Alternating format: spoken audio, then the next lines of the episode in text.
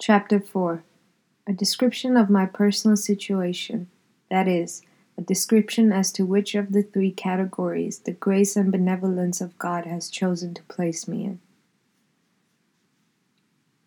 God Almighty knows this fact, and He is the best of witnesses over every single thing, that the first thing which was granted to me in His path was a rightly inclined heart that is, such a heart that had no real attachment with anything except the God of honor and glory.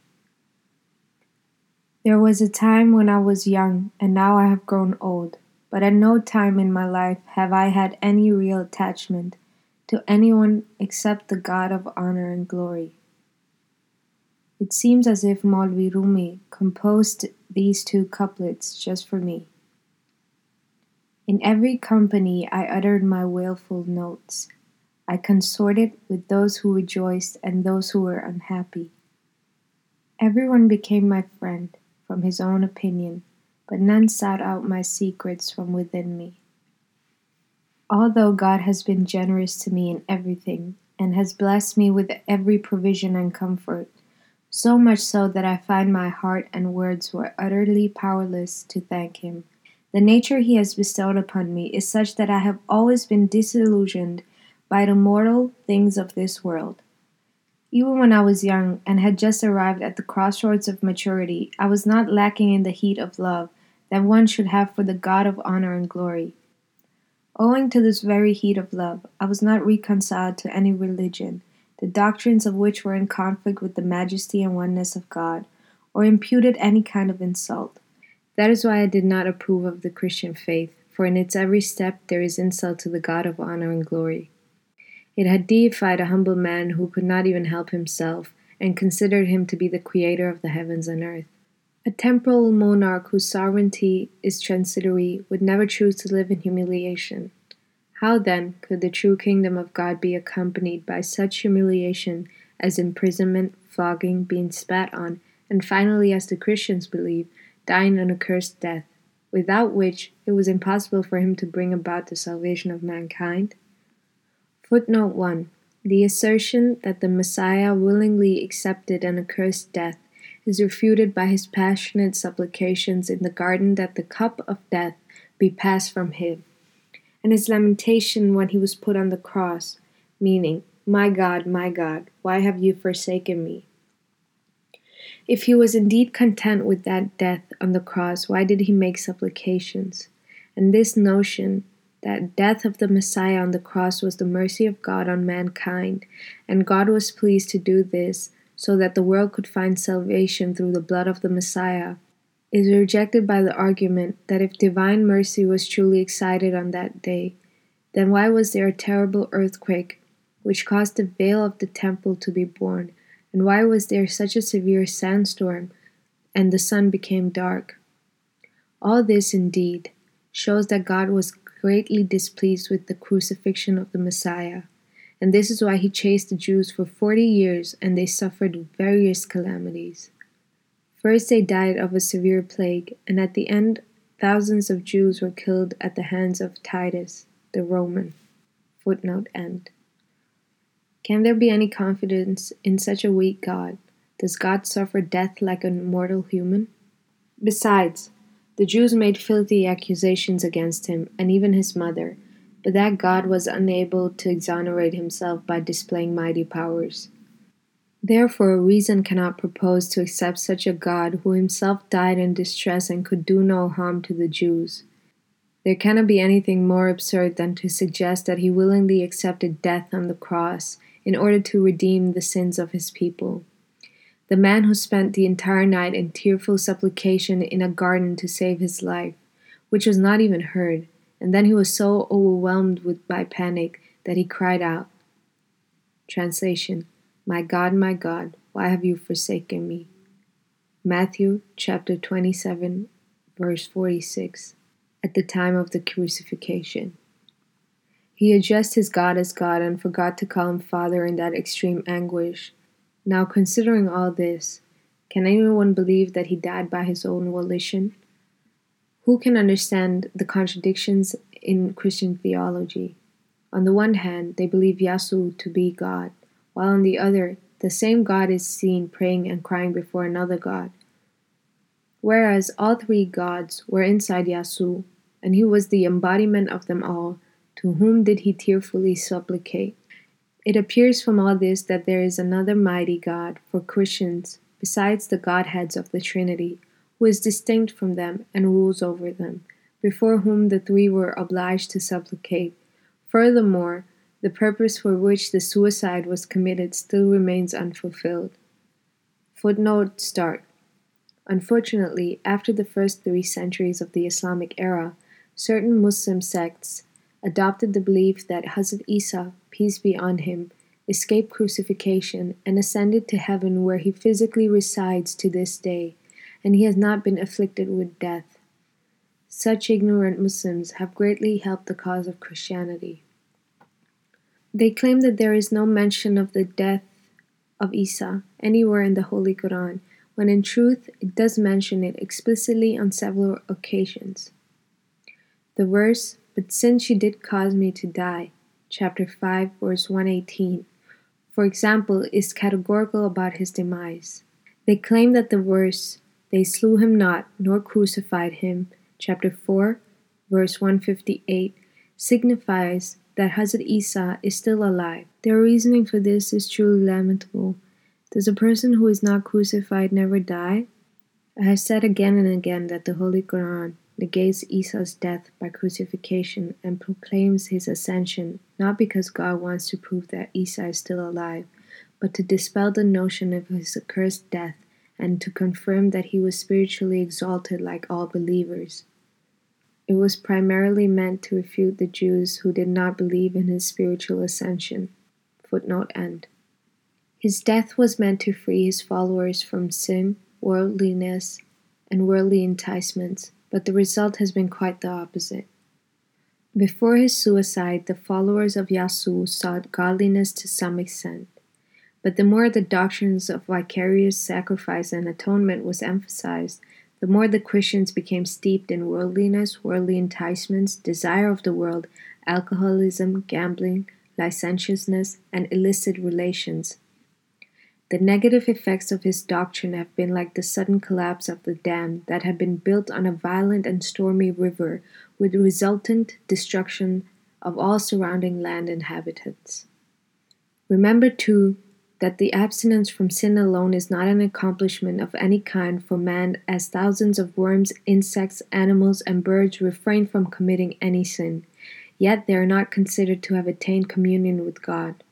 The question, therefore, is how did the Messiah's expectation serve to enhance human spirituality?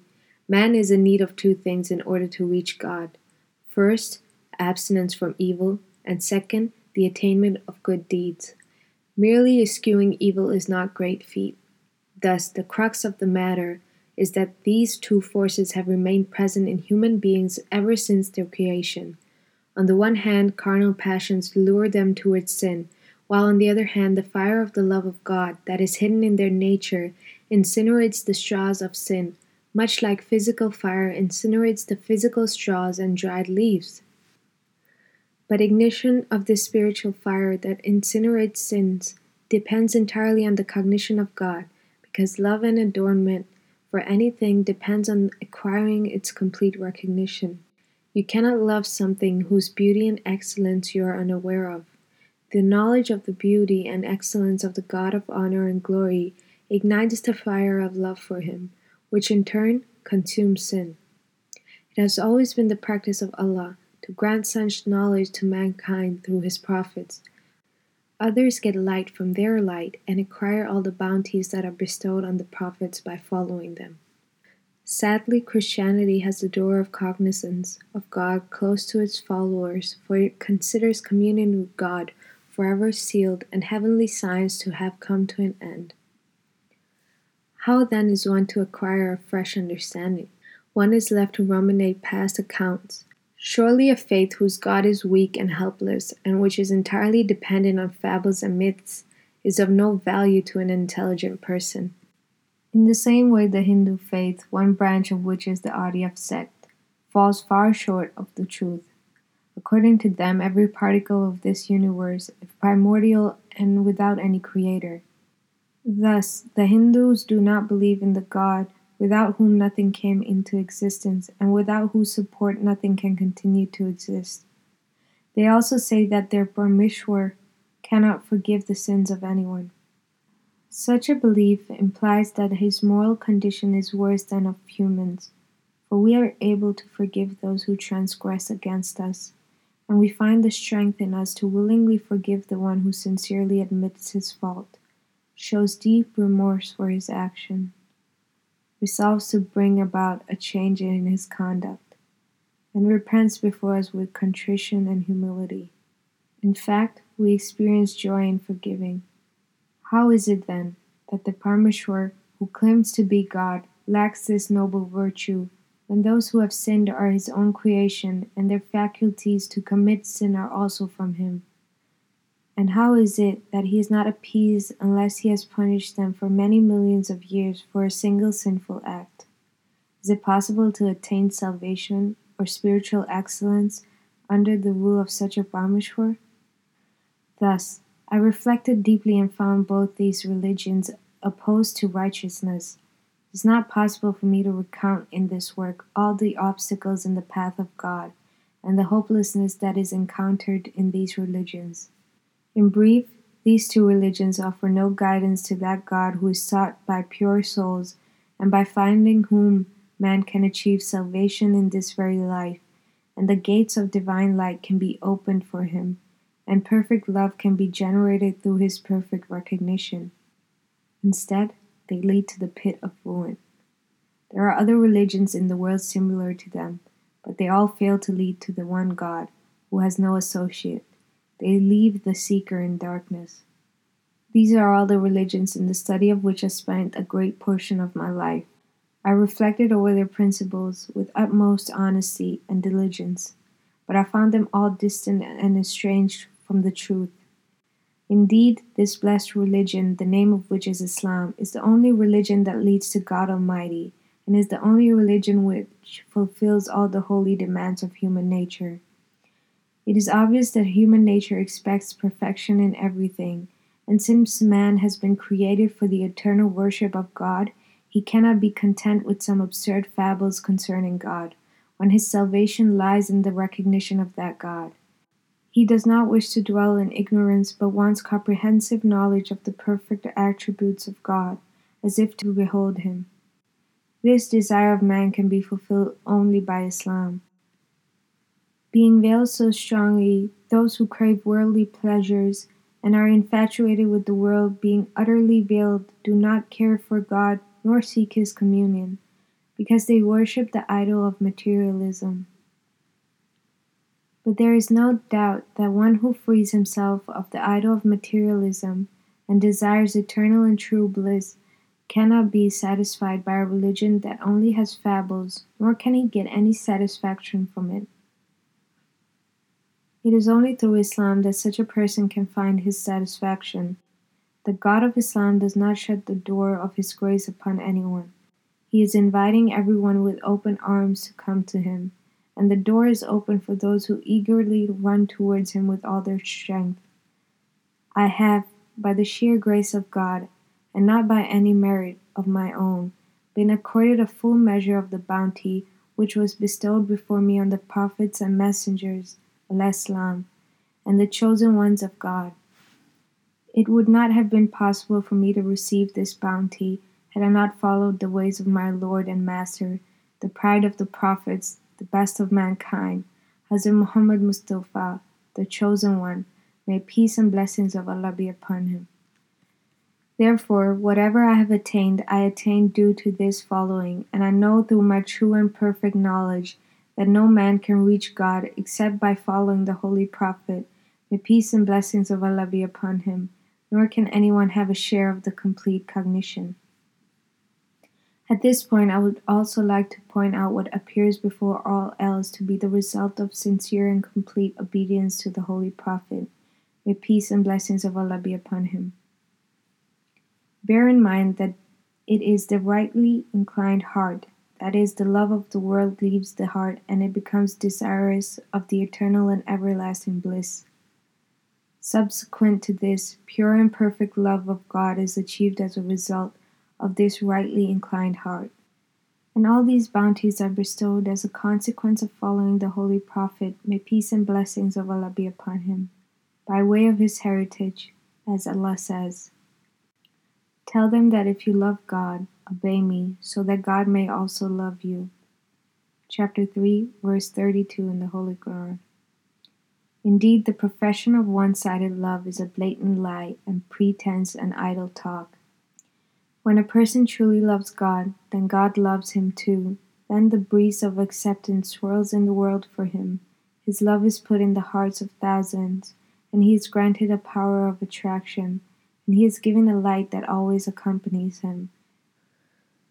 When a person loves God with sincerity and adopts him above all else, when everything besides God ceases to have any esteem or respect for him, indeed, when he considers everything else to be worse than even a dead worm, then God, who sees his heart, descends upon him with his mighty glory.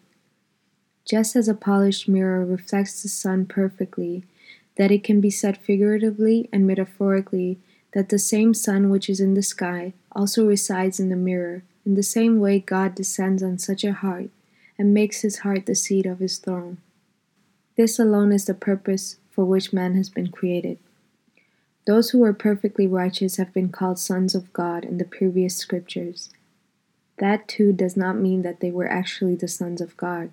Such a thing would be blasphemous, as God is above and beyond sons and daughters. Such expressions mean that God had descended as a reflection in the clear mirrors of those righteous personages. The reflection of a person in a mirror is metaphorically speaking his son, for as a son is born of his father, a reflection is born of its original.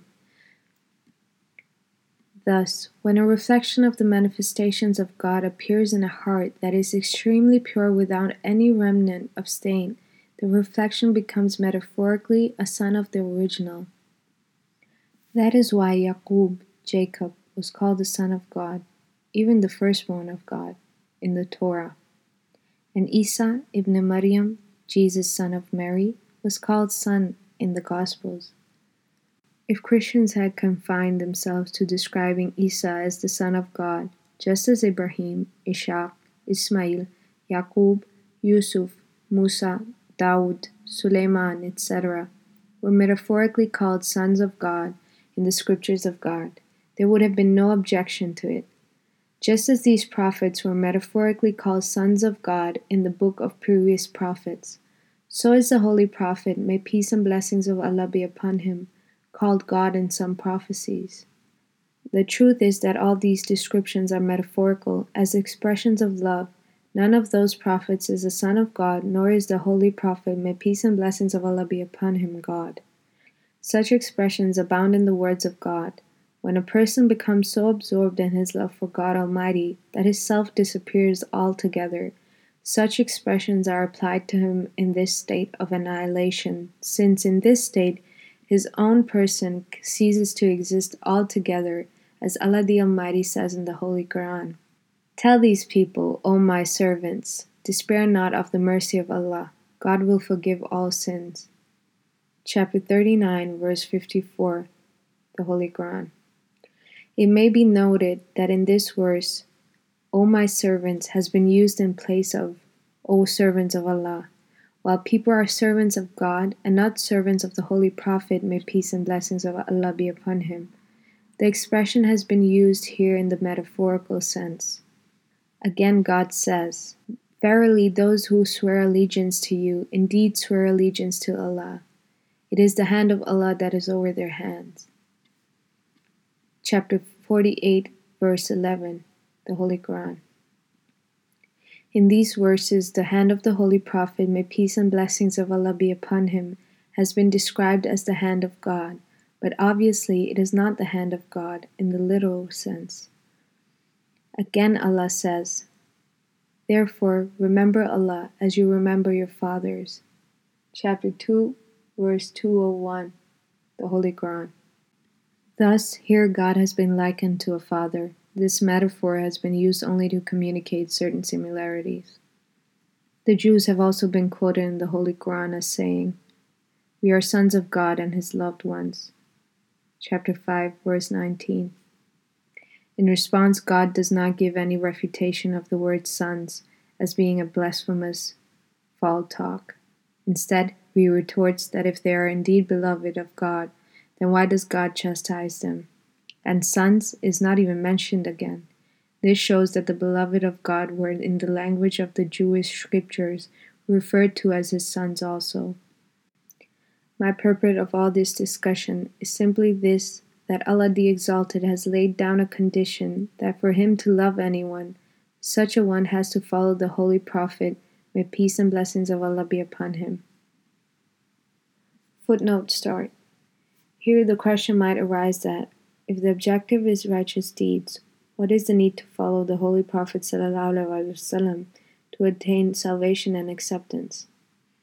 The answer is that one can enact good deeds only through the grace of God, and since God has, in His grand wisdom, appointed one individual as the leader and messenger and commanded people to follow him, whosoever fails in this is not given the good fortune to perform righteous deeds. Footnote end. Accordingly, it is my personal experience that to obey the Holy Prophet, may peace and blessings of Allah be upon him, with a sincere heart, and to love him, ultimately makes a person the beloved of God. God creates in his heart a burning for love for him. Then such a person renounces everything else and inclines towards God, and his affection and aspiration remain only for God Almighty. Thereupon, a special manifestation of the love of God falls upon him, and bestowing upon him the full essence of love, pulls him towards itself with strong passion. He then overcomes his corporal passions, and extraordinary works of God Almighty appear as signs in his support and assistance in every aspect. I have presented an example of how to achieve the love of God by effort and application. But there are some individuals where effort, application, and hard work has nothing to do with their spiritual ranks. Even in the womb of their mothers, they have such a constitution that, without any effort or striving or hard work, they love God instinctively. And they come to have such a spiritual connection with His Messenger, i.e., Hazrat Muhammad Mustafa, sallallahu alaihi wasallam, and they come to have such a spiritual connection with his messenger, i.e., Hazrat Muhammad Mustafa, may peace and blessings of Allah be upon him, that anything closer cannot be imagined. As time passes, their inner fire of love and affection for God continues to grow stronger, and with it grows the fire of love for the messenger of Allah. In all these matters, God becomes their guardian and guarantor. When that fire, of love and affection reaches its climax, they fervently and passionately desire that the glory of God be manifested upon the earth, and this becomes their greatest delight and ultimate purpose. Thereupon, signs of God Almighty appear on the earth for them. God Almighty does not manifest His grand signs for anyone, nor does He give grand news of the future to anyone except to those who are lost in His love are as desirous of the manifestation of His oneness and glory as He Himself is. It is unique to them that special divine mysteries are revealed to them, and the unseen is disclosed to them with the utmost clarity. This special honor is not given to others. An ignorant person might think that some ordinary people occasionally see true dreams too. For example, some people dream that a baby girl or a baby boy is born in a particular household and the same happens, or they dream of someone's death and the person does in fact die, or see other small events in their dreams and they come true. I have already addressed this skepticism that these phenomena are of little significance, nor do they depend on any piety. Even many wicked and immoral people see such dreams regarding themselves or others. But true secrets of the unseen are only revealed to God's special servants. Their dreams and revelations differ from those of ordinary people in four ways. First, the majority of that which is revealed to them is extremely clear and very rarely ambiguous. The case with others is quite the opposite. Second, they experience true dreams and revelations so copiously that to compare them with other people would be akin to comparing the wealth of an emperor and a beggar. Third, the signs shown at their hands are so magnificent that no one can match them. Fourth, their signs attest to their acceptance by the divine and the love and succor of the true beloved. It is quite evident that through these signs he wishes to reveal to the world how honored and close to him those chosen ones are, and to inspire people's hearts with their dignified status. However, those who do not have a perfect connection with God lack such things. On the contrary, the truth of some of their dreams or revelations is a trial for them, for it creates arrogance in their hearts, and they are ruined by arrogance. They begin to oppose the root that nourishes the branch. O ye branch, granted that you are green and that you bear flower and fruit, but do not sever yourself from the root, or you will dry up and you will be deprived of all blessings, because you are only a part and not the whole. Whatever you have is not yours, but is the grace bestowed by the root. Footnote start. It is also worth remembering that when a prophet or a messenger is appointed from heaven, a light descends from heaven corresponding to the grade of the talents, as a blessing of that prophet, and a dispersion of spirituality takes place. At such a time, everyone advances in experience of dreams, and those gifted with the capacity for revelations experience revelations, and minds become more perceptive of the spiritual truths too just as when it rains, every part of the land receives its due share. The same happens when spring arrives with the advent of a prophet. The prophet is indeed the source of all those blessings, and he is the door to all the revelations and dreams people experience.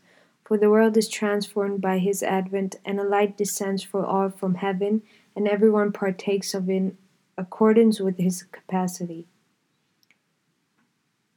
This light becomes the source of all dreams and revelations. The ignorant think that this is due to their own skill, when in fact that spring of revelations and dreams is opened up for the world only due to the blessing of that prophet. His time is the night of decree during which the angels descend, as Allah says. Therein descend angels, and the Spirit with their Lord's decree concerning every matter. It is all peace. Surah Al Qadr chapter 97, verse 5 to 6, the Holy Quran. This has been the law of nature ever since God created the earth. Footnote end. Now, under the dictate of the verse, and the bounty of your Lord, proclaim. Surah Duha, chapter 93, verse 12, the Holy Quran. I would like to state about myself that by placing me in the third of the aforementioned categories, God Almighty has granted me the blessing which is not on account of my endeavor, but was bestowed upon me even as I was in the womb of my mother. He has shown so many signs in my support that if I were to count them one by one up to this day, July 16, 1906, I can declare in the name of God Almighty that there are in excess of 300,000. And if someone does not believe in my sworn statement, I can provide him with proof. Some of these signs are to do with occasions when God Almighty, in keeping with His promise, protected me from the evil of the enemy. Some of the signs are such that, in keeping with His promise, He fulfilled my needs and expectations on every occasion. And some are of the kind whereby He humiliated and disgraced those who attacked me in keeping with His promise. I shall humiliate him who designs to humiliate you. Some signs are of the kind in which, according to his prophecies, he made me victorious over those who filed lawsuits against me. Some signs are of the kind that pertain to the length of my ministry, for ever since the world was created, no impostor has ever been allowed such a long period of respite. Some signs are of the kind that become evident by observing the condition of the age, that this age is in need of an imam, spiritual head. Some signs are of the kind which represent the fulfillment of my prayers in favor of my friends. Some signs are of the kind which represents the effects of my prayer upon malicious enemies. Some signs are of the kind in which precariously ill patients were cured due to my prayer and their recovery was foretold. Some signs are of the nature whereby, for my sake and for my veracity, God caused a number of heavenly and earthly calamities to appear. Some signs are of the sort wherein many eminent people who were from among the luminaries and ascetics saw in my attestation dreams and saw the Holy Prophet ﷺ. Among them are Sajjad Nasheen, the inheritor of a spiritual endowment, Sahibul Alam of Sind, who had nearly a hundred thousand followers, and Khwaja Ghulam Farid of Chachran. Some signs are such that thousands of people pledged bayat at my hand only because they were informed through dreams of my truthfulness and of my being from God, while some others did so because they saw the Holy Prophet ﷺ in a dream and he told them that the end of the world is near, and that this man is the last Khalifa of God and the promised Messiah. Some signs relate to certain eminent people who mentioned me by name even before my birth or before I came of age, and spoke about my being the promised Messiah. Among these are Nematullah Wali and Mia Ghulam Shah of Jamalpur, district Ludhiana. Some signs are such that their scope extends to the people of all nations and all lands and all ages, namely the series of prayer duels, many manifestations of which have been witnessed by the world. Footnote start. It would be enough for a fair minded person to read what Maulvi Ghulam Dastgir Kasuri wrote in his book, how he entered into a prayer duel with me in his own way and announced it in his treatise Faide Rahmani, and how he met his end only a few days later.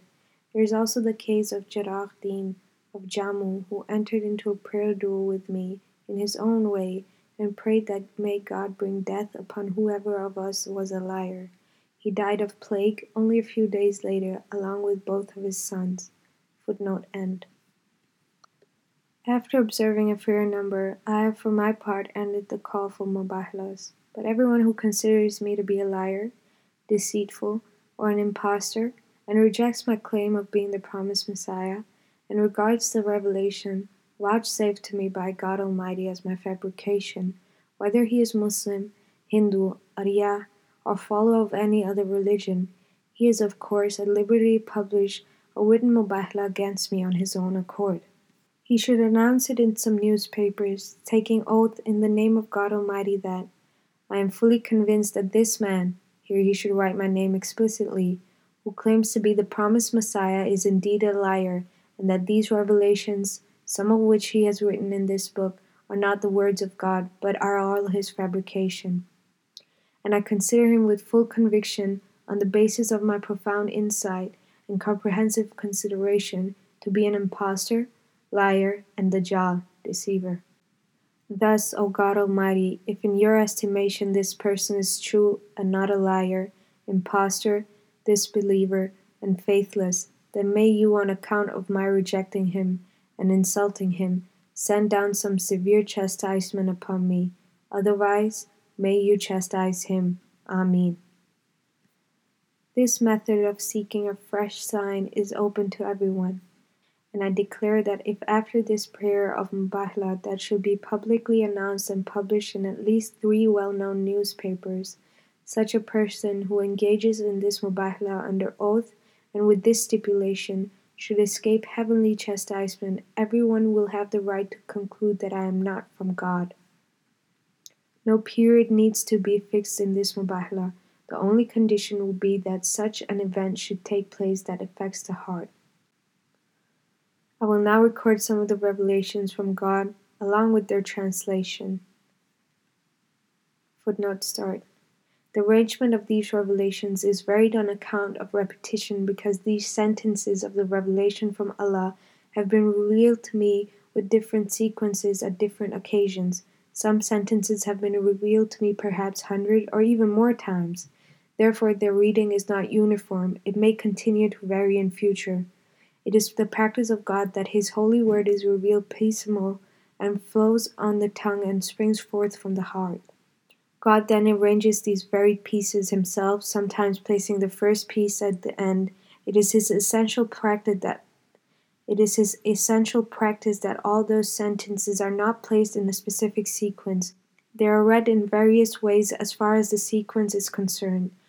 Also, when a revelation is repeated, some of its words differ somewhat from the previous revelation. This practice is unique to God. He alone knows his secrets. Footnote end.